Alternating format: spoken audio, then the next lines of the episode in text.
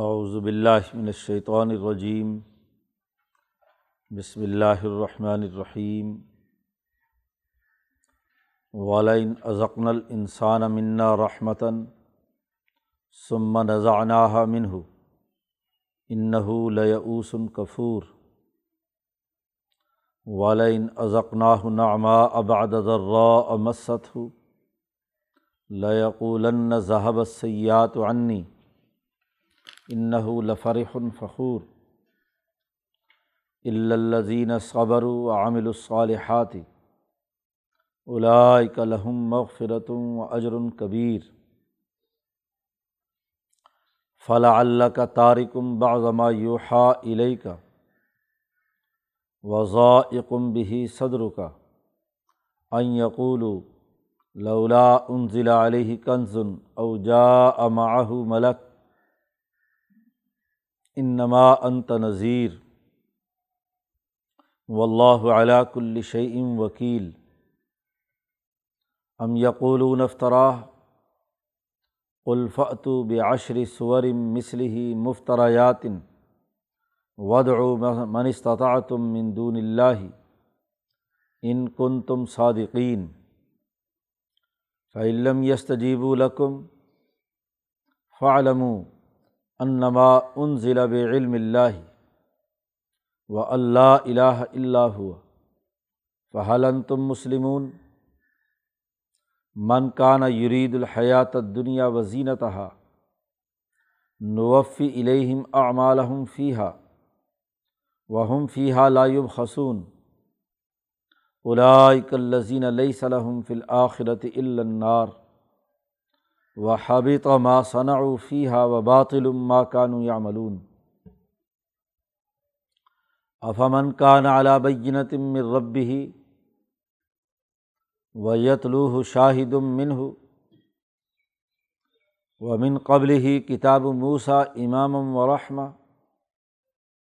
اولائک یؤمنون به ومن یکفر به من الاحزاب فنار موعدہ فلا تک فی مریت منہ انہ الحق من ربک ولاکن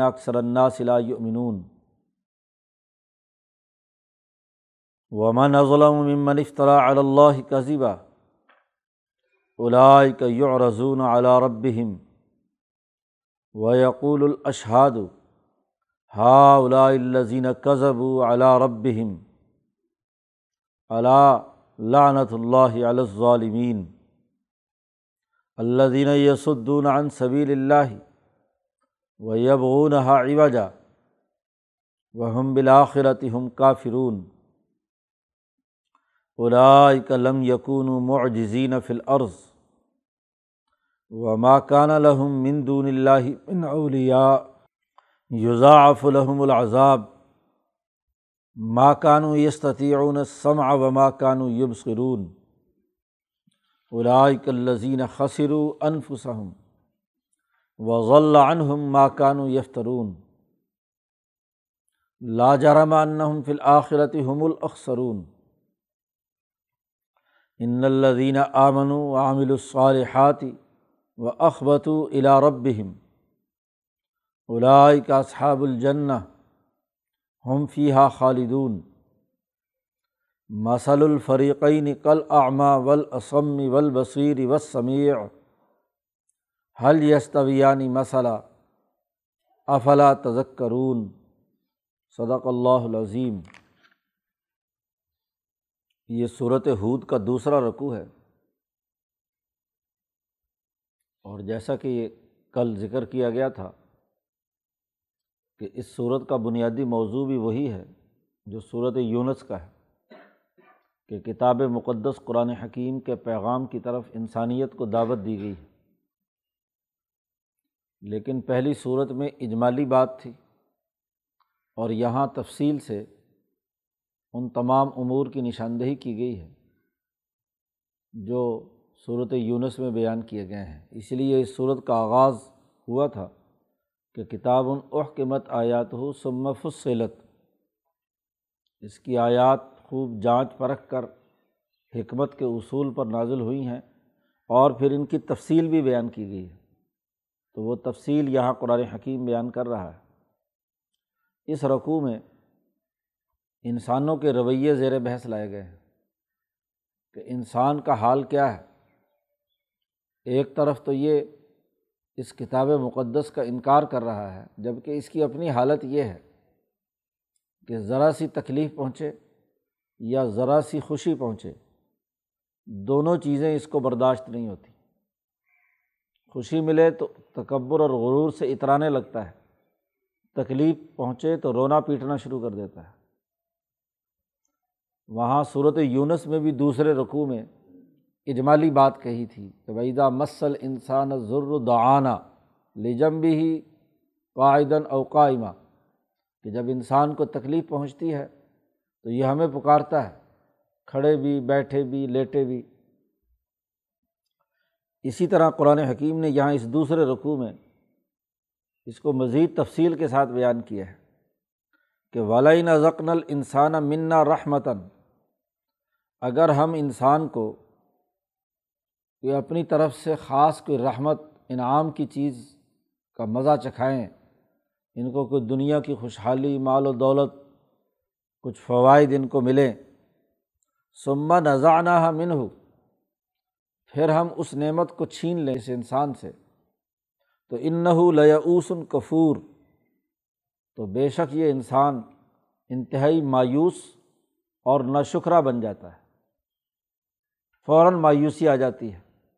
جو پچھلی نعمتیں اور انعامات دیے ہوئے ہیں، اس کا شکر ادا کرنے کے بجائے حالات کے تغیر و تبدل، زمانے کا اتار چڑھاؤ کے نتیجے میں کمی جاتی ہوتی رہتی ہے۔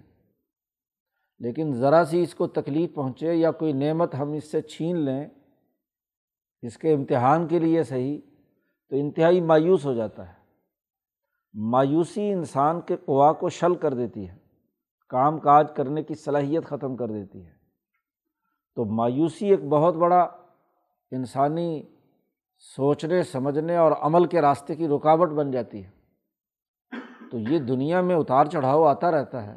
کبھی ایک نعمت ہوتی ہے کبھی نہیں ہوتی، لیکن انسان مرد بن کر صبر و استقامت کے ساتھ، جماؤ کے ساتھ اپنا کام کرتا رہے۔ مایوس ہو جانا یہ تو بہت بڑی خرابی کی بات ہے۔ اور دوسری بات کہی کفور نا شکرہ ہو جاتا ہے۔ اللہ کا شکر ادا نہیں کرتا۔ ذرا سی تکلیف پہنچی تو برا بھلا کہنا شروع کر دیا۔ اللہ کی نعمتوں کے حوالے سے کہ جی اللہ نے میری قسمت میں یہ پھوٹی قسمت تھی، مجھے یہ عطا، یہ مجھے یہ مصیبت دی اور یہ دیا، وہ دیا۔ تو اللہ نے جو اس کا اپنا وجود برقرار رکھا ہے، اس کو جو نعمتیں دی ہیں، اس کا اس دنیا میں زندہ رہنا ہے ان تمام نعمتوں کا انکار کر کے اللہ کا منکر بن جاتا ہے۔ تو یہ تو انسان کا حال ہے۔ یہ کتاب مقدس قرآن حکیم کا مذاق اڑانے کی بات کرتا ہے۔ پیچھے ذکر آیا تھا کہ ہا کا بہم ماں کانو بھی یستا کہ یہ اللہ کے کلام کا مذاق اڑاتا ہے۔ اس کا اپنا حال تو یہ ہے کہ ذرا سی تکلیف پہنچے تو مایوس ہو جاتا ہے۔ ذرا سی نعمت اس سے لے لی جائے تو یہ ناشکرہ بن جاتا ہے۔ اور پھر مزید تفصیل کرتے ہوئے قرآن نے کہا ولید ازقنا نعما اباد ذرا اگر کسی تکلیف کے بعد پھر اللہ پاک اس کو کوئی نعمت عطا کر دے، ہم اس کو نعمت عطا کریں۔ کائنات کا جو مجموعی نظام ہے، اس کے مطابق اس کو کوئی انعام ملے۔ تو لقول تو فوراً یہ کہے گا کہ ذہبت سے یہ آت و انی مجھ سے تو ساری برائیاں دور ہو گئی میں تو اب پاک پوتر ہو گیا۔ جی اب میرے میں تو کوئی خرابی رہی نہیں۔ دیکھا اللہ نے مجھے کتنی مال و دولت دی، کتنے انعام دیا، کتنی صحت دی، فلاں فلاں فلاں۔ اور پھر اس کے نتیجے میں آگے بڑھ کر ان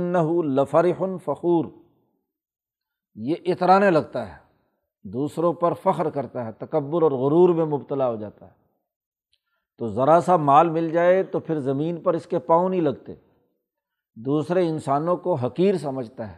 فرح ایک ہے تبھی خوشی کا ہونا کسی نعمت پر، اور اس پر اللہ کا شکر ادا کرنا یہ الگ بات ہے۔ ایک ہے فرح یعنی ایسے ہی خوشی جو اطراہٹ ہو کہ دوسروں کو حقیر سمجھے اور اپنے آپ کو بڑا ہی طاقتور سمجھے کہ جی میں مال والا ہو گیا، کوٹھی بنگلے والا ہو گیا، پیسے والا ہو گیا، یا مجھ پر یہ نعمت ہے، کسی غریب مریض کو دیکھ کر ہنسے کہ جی میں تو بہت صحت مند ہوں، اس کا مذاق کو ٹھٹھا اڑائے، تو یہ اطراہٹ ہے۔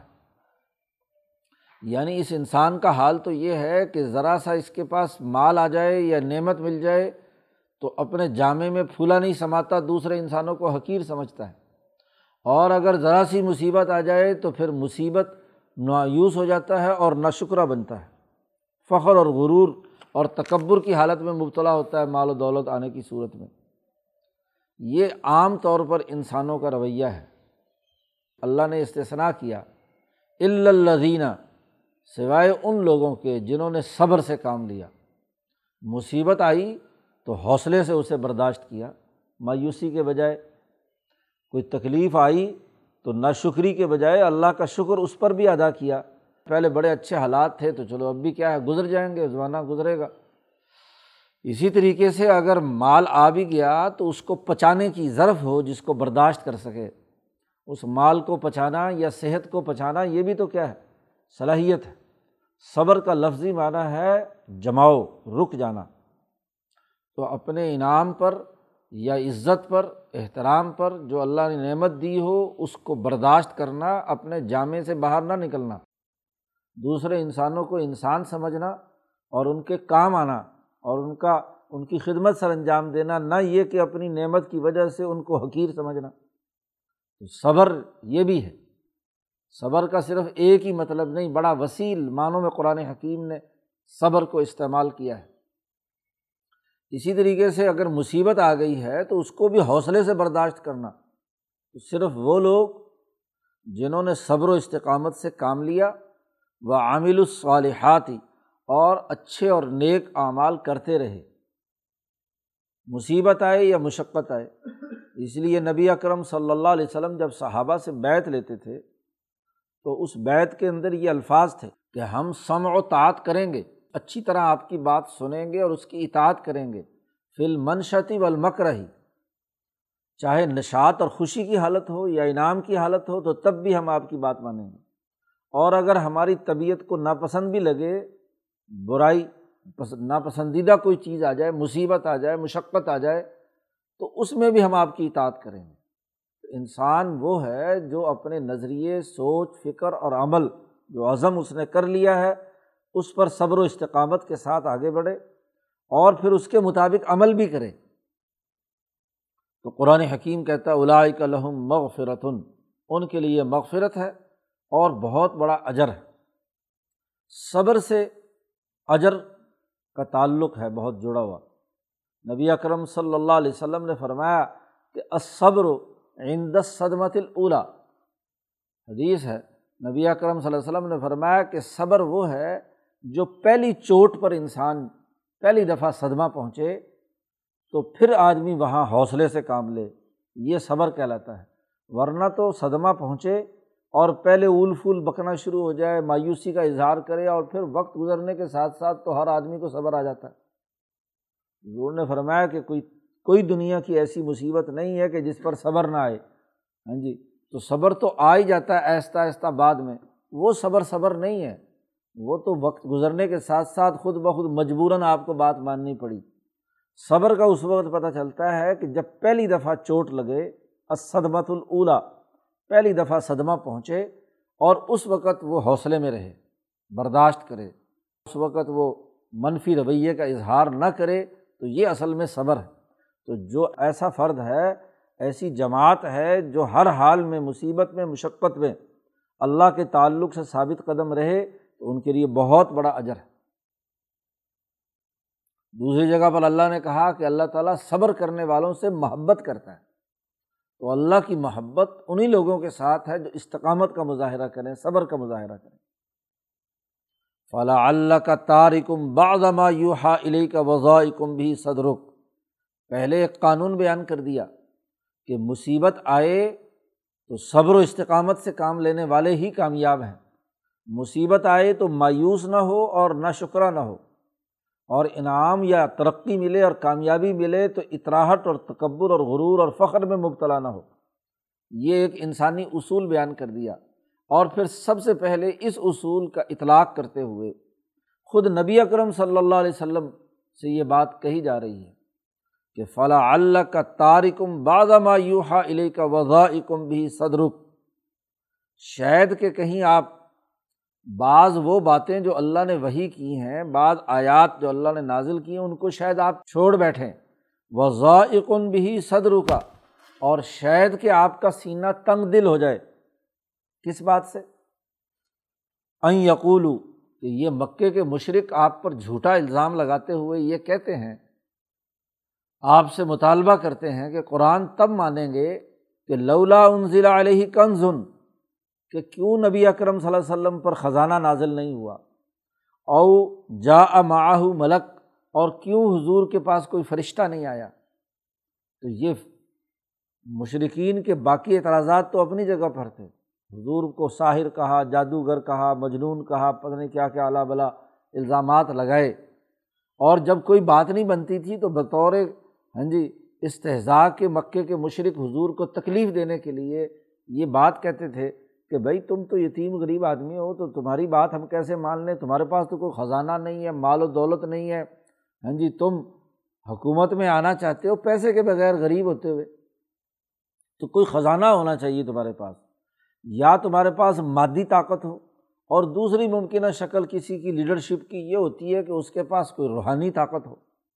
تو روحانی طاقت یہ کہ تمہارے ساتھ ایک فرشتہ ہو اور وہ ہمیں کہے کہ یہ اللہ کا نبی ہے، اس کی بات مانو۔ تو یا تو فرشتہ لے کر آؤ اور یا کوئی خزانہ جو ہے وہ ہو۔ سرمایہ پرست معاشروں میں لوگ یا تو کسی غیبی طاقت کے سامنے سرنڈر ہوتے ہیں اور یا وہ مال و دولت کے سامنے جھکتے ہیں۔ اس لیے آپ نے دیکھا ہوگا کہ سرمایہ پرستوں کے ہاں معمول خاص طور پر مال و دولت والے عموماً وہم کا شکار ہوتے ہیں۔ وہ کبھی کسی پیر کے پاس، کبھی کسی سے تعویذ گنڈے، کبھی کسی کے روحانیت کے چکر میں ہوتے ہیں۔ اصل میں تو ضمیر ان کا مجرم ہوتا ہے۔ اپنے ضمیر کے جرم کو چھپانے کے لیے کسی نہ کسی نام نہاد روحانیت کے کیا ہے، وہ ادھر متوجہ ہوتے ہیں کہ کوئی نہ کوئی پیر ہو، پانچ سال تک وہ ایوان صدر میں پیر رکھتے ہیں جو ان کو بچائے اور اس ایوان صدر کو روز طواف کر کے کیلے دم کرے۔ کالے کالے بکرے جو ہے نا، ان کے اوپر دم کر کے ذبح کروائے۔ تو یہ توہمات کا شکار ہوتے ہیں۔ یا تو وہ فرشتے کے انتظار میں بیٹھے ہوتے ہیں، کوئی روحانی پاور ہو، حتیٰ کہ بڑے بڑے لوگ جو ہیں کسی نہ کسی جاہل قسم کے بابے دھنکے سے کیا لکڑیاں، پتھر کھانے کے لیے، سوٹیاں کھانے کے لیے پہنچ جاتے ہیں کہ وزارت عظما مل جائے۔ تو یہ یا تو روحانیت ایسی ہو جو ان کو عاجز کر دے، اور یا کیا ہے، ایسا خزانہ ہو۔ تو بھائی اگر ایسی روحانیت ہو کہ جو عاجز کر دے تو پھر ان کا اپنا اختیار کیا ہوا؟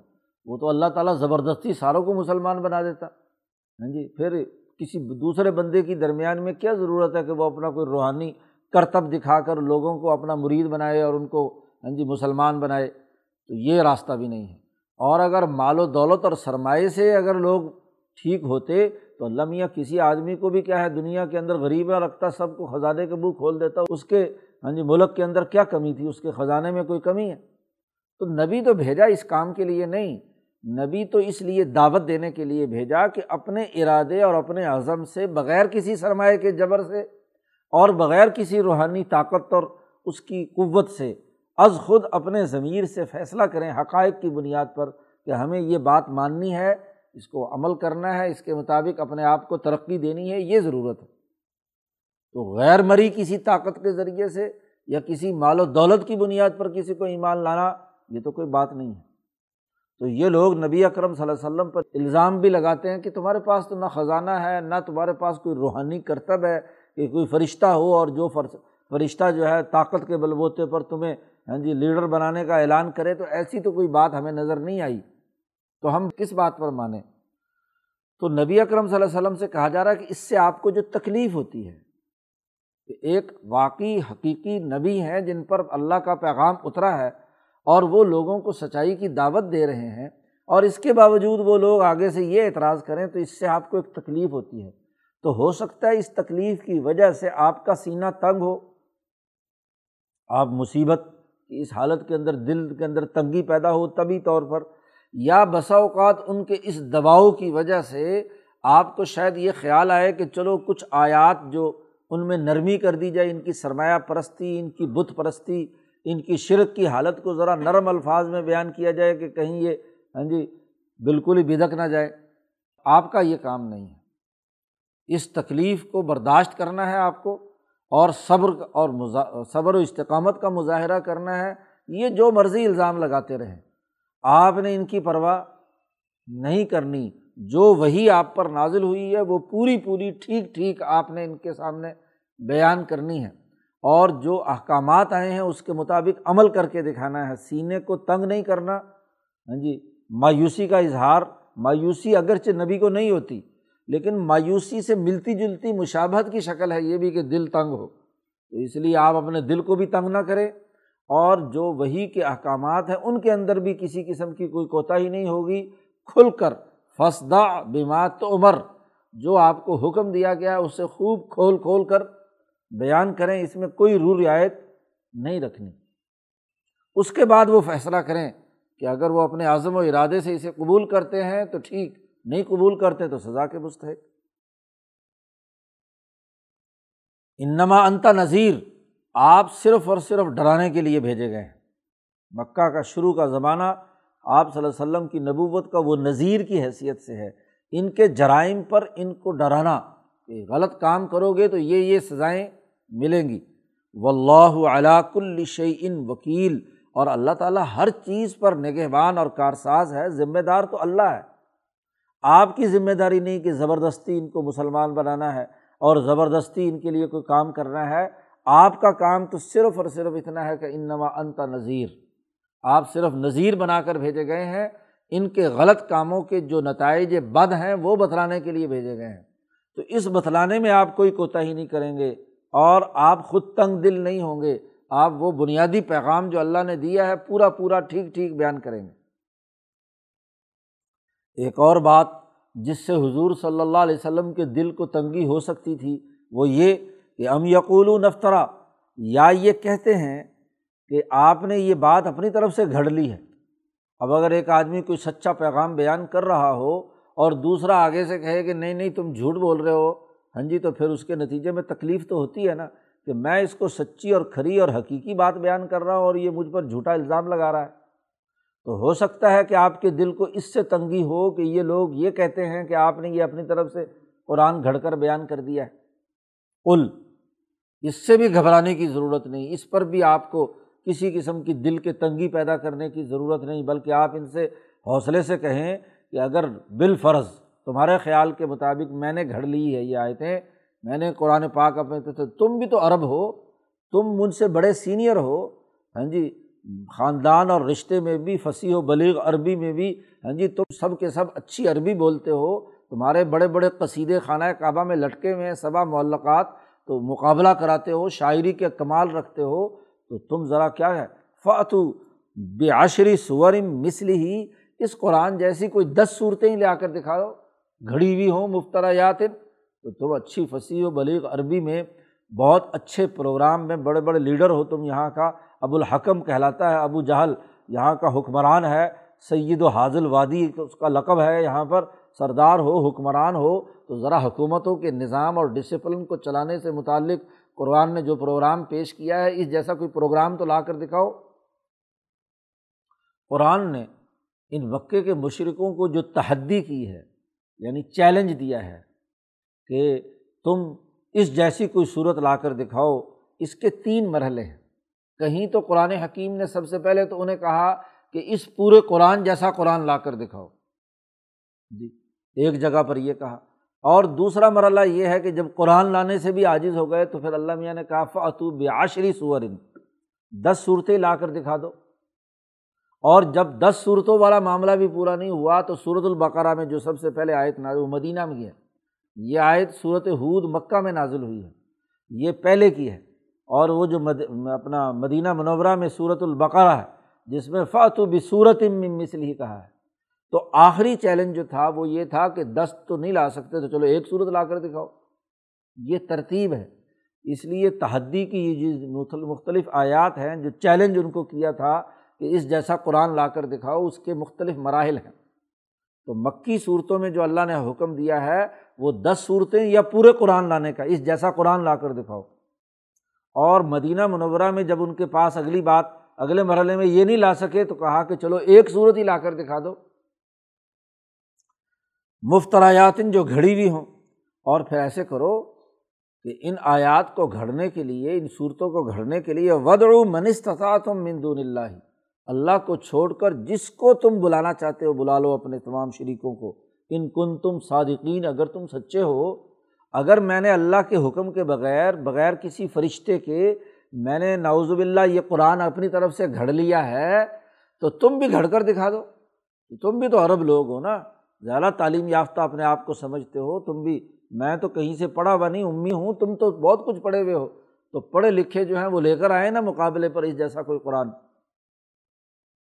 علم یستجیب لکم بس اگر وہ تمہیں کوئی جواب نہ دے سکے اور نہیں دے سکیں گے، یہ کام پورا نہیں کر سکیں گے، تو فعلم اچھی طرح جان لو کہ انما ان ضلع علم اللہ، یہ قرآن جو نازل کیا گیا، یہ اللہ کا علم ہے۔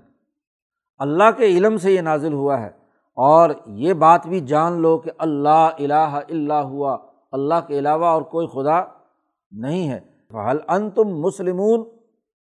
پھر اب تم مسلمان ہونا چاہتے ہو؟ سوال کر دیا۔ تو مسلمان ہونا، فرما بردار ہونا اب کیوں نہیں لازمی اور ضروری جب تمہارے پاس ہاں جی کوئی دلیل نہیں ہے، کوئی ثبوت نہیں ہے؟ اصل بات کیا ہے؟ اصل بات یہ ہے کہ یہ دنیا کی ہاں جی زیب و زینت اور دنیا کی سرمایہ پرستی کے اندر مبتلا ہے۔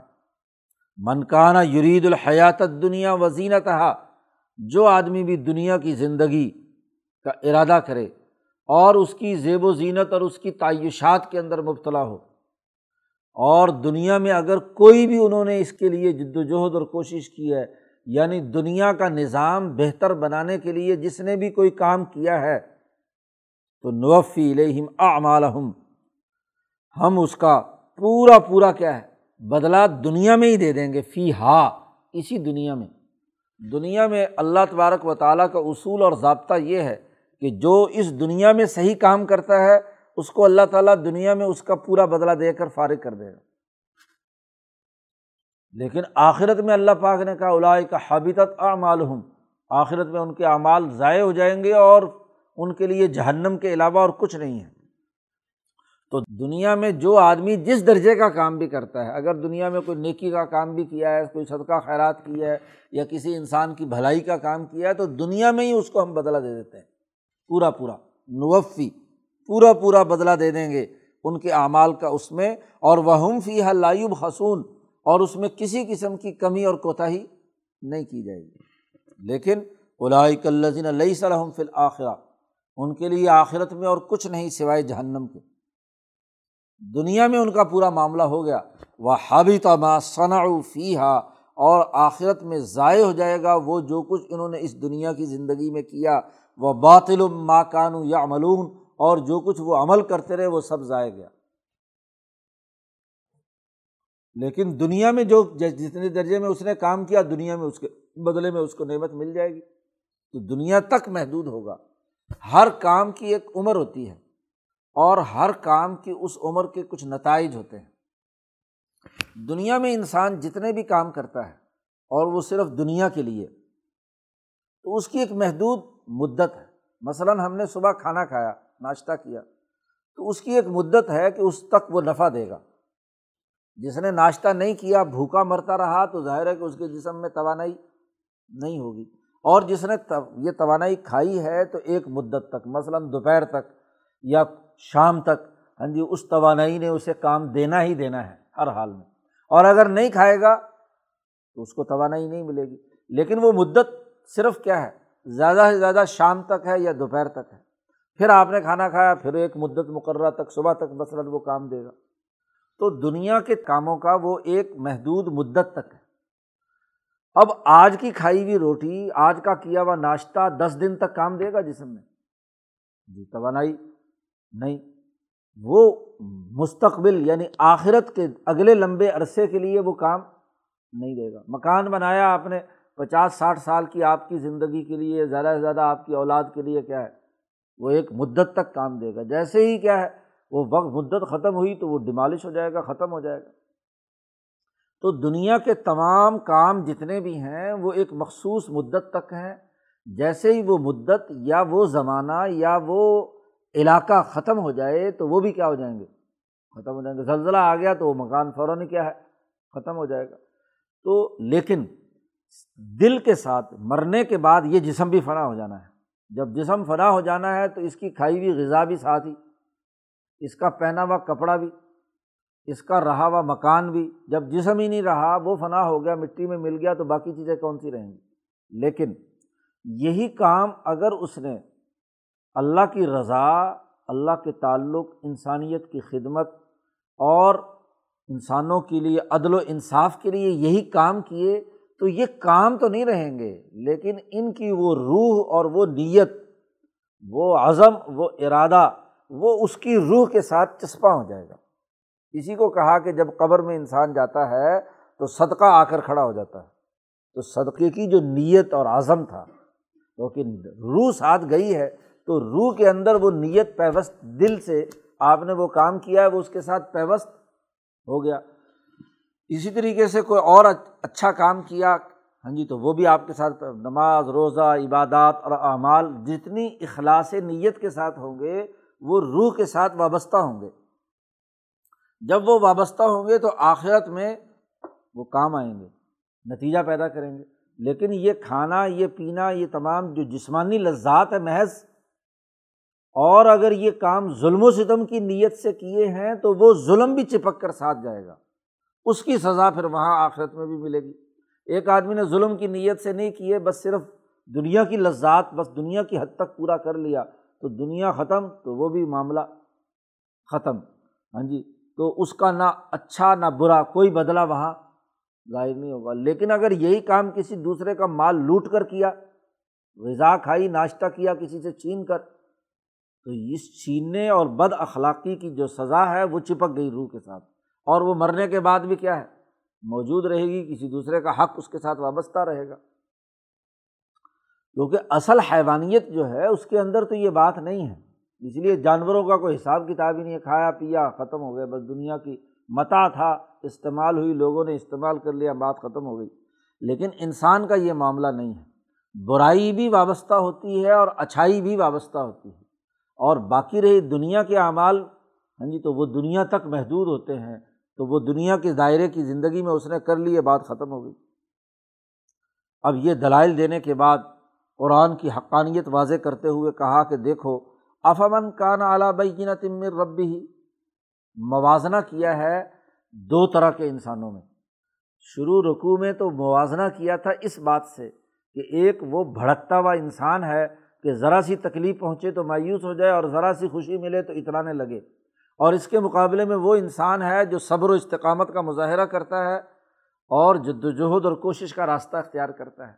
اب اس کو ایک نئے انداز میں سمجھا رہے ہیں۔ انہیں دو افراد کے درمیان جو فرق کہ افامن کان اعلیٰ بین تمر ربی کیا وہ آدمی جو اپنے رب کی طرف سے واضح اور صاف راستے پر ہے، واضح دلائل کی بنیاد پر ایک آدمی ہے، اور وہ یتلوح شاہد من اور اس کے ساتھ ساتھ اس کے پاس ایک گواہ بھی ہے۔ اور گواہ سے مراد خود کتاب مقدس، قرآن حکیم، خود بھی سیدھے راستے پر ہے۔ علا بینت من ربی، حضرت محمد مصطفیٰ صلی اللہ علیہ وسلم۔ اور وہ یتلوح شاہد من ہو اور ان کے پاس ایک شاہد بھی، کتاب بھی ہے جو گواہی دینے والی ہے اللہ کی طرف سے۔ اور وہ من قبل ہی اور ان سے پہلے ایک اور کتاب تھی موسا علیہ السلام کی۔ تو موسا علیہ السلام کی کتاب تھی، وہ بھی امام تھی۔ اور رحمت تھی۔ خود موسا امام ہے اور کتاب ان کے لیے رحمت تھی۔ ایسی ہی کتاب کے حامل اگر آج محمد مصطفیٰ صلی اللہ علیہ وسلم ہے اور ایسے ہی نبی نبی اکرم صلی اللہ علیہ وسلم ہیں۔ آفا من، کیا ایسا آدمی اس آدمی کے برابر ہو سکتا ہے کہ جس کے پاس نہ تو وہ سیدھے راستے پر ہو اور نہ اس کے پاس اللہ کی طرف سے کوئی گواہ یا کتاب ہو؟ دونوں برابر ہو سکتے ہیں؟ نہیں ہو سکتے۔ تو قرآن نے یہ سوال کیا قرآن نے کہا کہ یہ اصل میں جو بینت مر ربی ہی ہے اور جو ہاں جی اللہ کی طرف سے جس پر گواہی ہے، کتاب موجود ہے، وہی زیادہ کامیاب ہے۔ الائی کا یو امینون بھی وہی لوگ اللہ پر ایمان لانے والے ہیں۔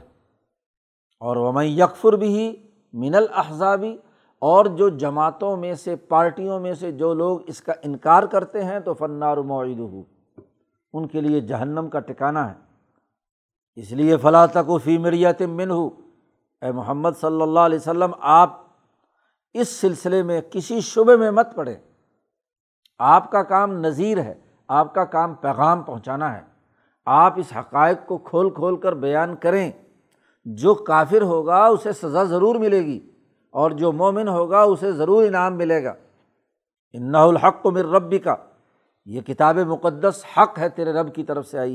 اولا کن اکثر اللہ صلاح منون لوگوں کی اکثریت اس پر ایمان نہیں لاتی۔ اس بات کو نہیں مانتی۔ تو یہاں قرآن حکیم نے موسا علیہ السلام کی کتاب کو امام اور رحمت کہا ہے۔ اور ایسے ہی نبی اکرم صلی اللہ علیہ وسلم کی کتاب قرآن حکیم، یہ بھی امام اور رحمت ہے۔ امام شاہ ولی اللہ دہلوی رحمۃ اللہ علیہ انہیں آیات کے تحلیل و تجزیے کی بنیاد پر یہ بات کہتے ہیں کہ آدم علیہ السلام سے لے کر نبی اکرم صلی اللہ علیہ وسلم تک دنیا میں دو نبی ایسے ہیں کہ جن امبیا کے ساتھ نبوت بھی شامل ہے اور حکومت بھی شامل ہے۔ حکومت اور نبوت مکس ہے۔ دونوں اللہ کا علم بتلانے کے لیے بھی آئے ہیں۔ اللہ کی طرف سے علم نازل ہونے والا۔ اور اس علم کی اساس پر حکومت قائم کرنے کے لیے بھی آئے ہیں۔ خلافت اور نبوت دونوں ایک دوسرے کے ساتھ جڑی ہوئی ہیں۔ یعنی اس کے مطابق انہوں نے نظام قائم کرنا ہے۔ امام وہی ہوتا ہے جو نظم و نسق قائم کرتا ہے، جو باقاعدہ دستور، ضابطے اور اصولوں کے مطابق معاشرے کی تشکیل کرتا ہے۔ تو یہ حق کتاب نازل ہوئی ہے، اسی کی بنیاد پر جو عمل کریں گے وہ کامیاب ہے باقی یہ الزام جھوٹا لگاتے ہیں آپ پر کہ آپ نے شاید یہ بات گھڑ کر اپنی طرف سے بیان کر دی، تو ایسا نہیں ہے۔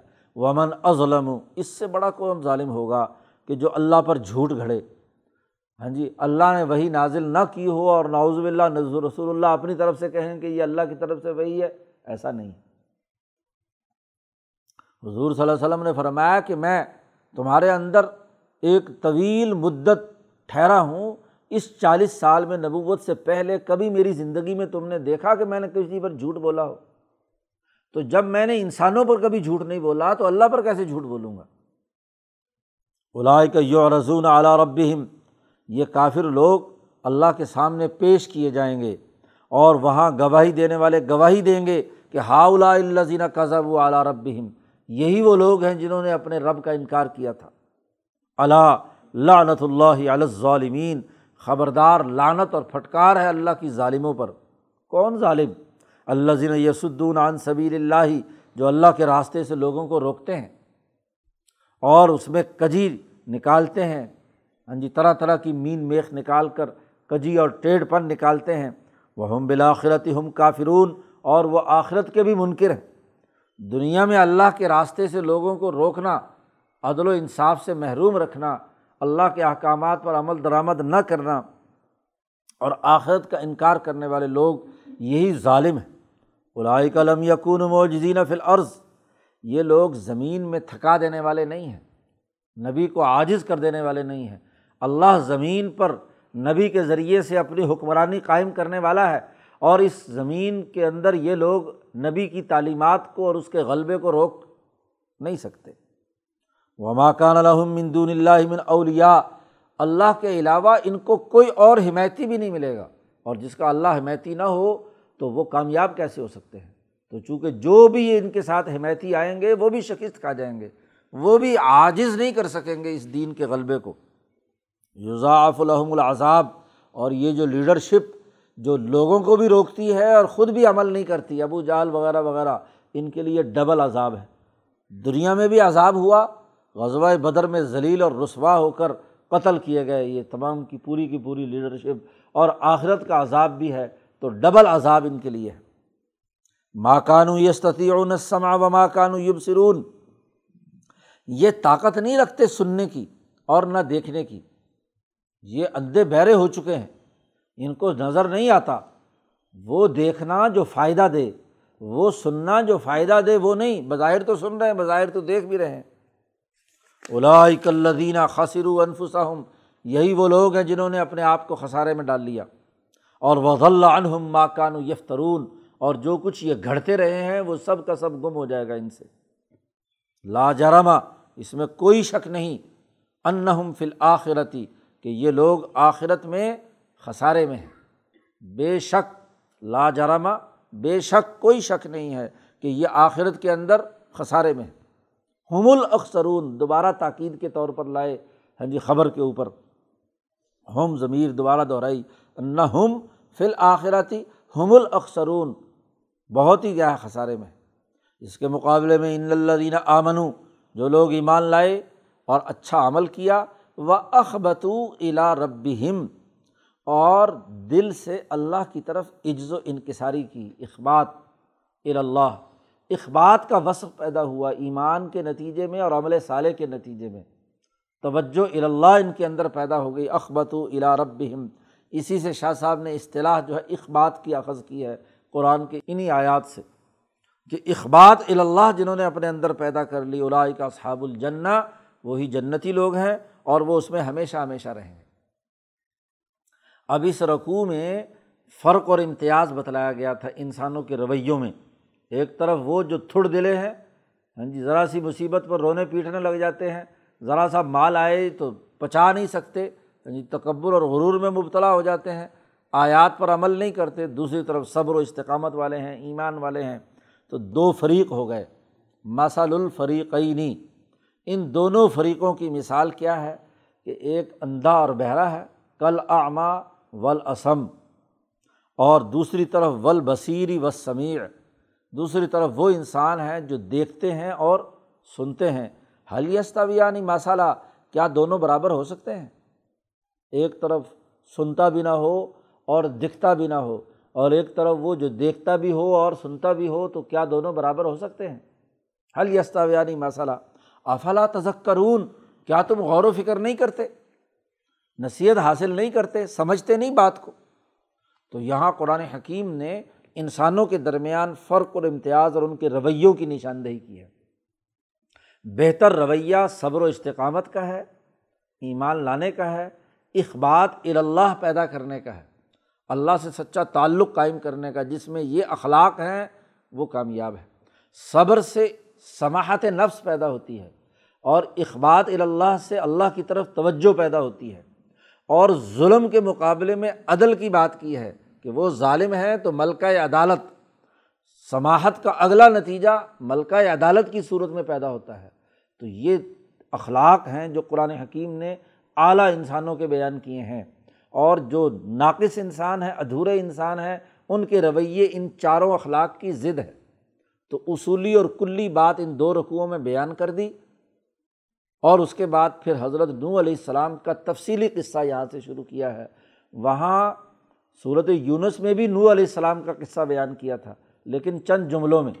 اور یہاں تقریباً دو رقوع بڑی تفصیل کے ساتھ بیان کیے ہیں۔ اسی کو شروع شروع میں کہا گیا سما فصلت آیات ہو یہ محکم آیات ہیں اور پھر ان کی تفصیل بھی بیان کی گئی ہے۔ تو نو علیہ السلام کا تفصیلی قصہ اگلے رقوع سے شروع ہو رہا ہے۔ اللہ تعالیٰ قرآن حکیم کو سمجھنے اور اس پر عمل کرنے کی توفیق عطا فرمائے۔ اللہ